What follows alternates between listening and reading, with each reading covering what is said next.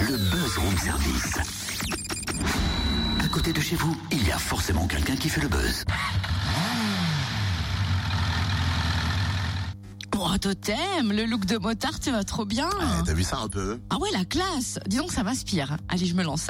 Il portait des culottes, des bottes de moto, un blouson de cuir noir avec un aigle sur le dos. Ouais, bah si j'avais su, tu vois, j'aurais évité le délire. Oh, ça va, ça va, je chanterai plus, oula. Si c'est bien les femmes, tout de suite tu prends la mouche. Bon, j'imagine que t'as compris pourquoi j'ai mis cette tenue. Ah oui, évidemment. C'est un clin d'œil à un motard pas comme les autres, un citoyen européen, dit-il.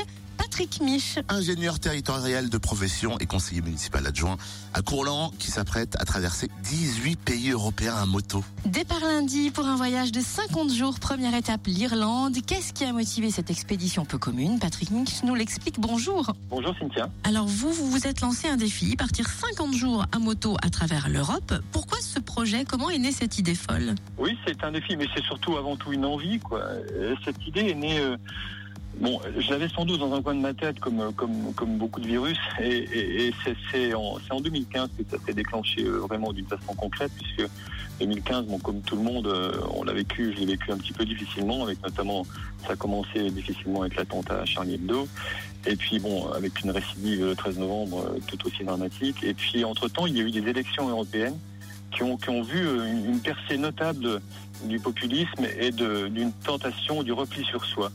Et moi, j'ai eu envie, voilà, d'aller voir cette Europe. Et, si mon ma petite aventure, mon petit voyage pouvait être autant de messages, je dirais, à l'intention de, de, de mes de mes concitoyens sur le fait que l'Europe, c'est avant tout, je dirais, un territoire merveilleux où il y a des gens euh, fabuleux, on peut faire des rencontres exceptionnelles. euh, il y a une culture, il y a une histoire. Donc voilà, c'est un petit peu comment est née cette, aventure, cette, cette idée de voyage, c'est à ce moment-là et c'est dans cet objectif-là. Et comment on se prépare à ce genre d'aventure? Oui, c'est vrai qu'on s'y prend un petit peu à l'avance. Bon, il faut, préparer bien sûr la mécanique et la moto. Il faut préparer un petit peu le, bonhomme aussi, le cavalier, donc euh, physiquement, euh, musculairement, psychologiquement. Après, je dirais que sur un, continent comme, l'Europe, euh, ça reste quand même une aventure tout à fait à la portée de tous, parce que bon, on est quand même dans des, régions où on trouve facilement pour, se coucher, pour, se nourrir, voilà. Après, il faut, il y a quand même une cinquantaine de jours, presque deux mois où je ne vais pas parler français, donc ça, ça fera du bien à mon anglais. Mais voilà, je dirais que les, les, les contraintes euh, matérielles, euh, physiques sont, sont assez facilement surmontables. Vous partez seul? Je pars tout seul, oui, parce que je crois que c'est la meilleure façon, justement.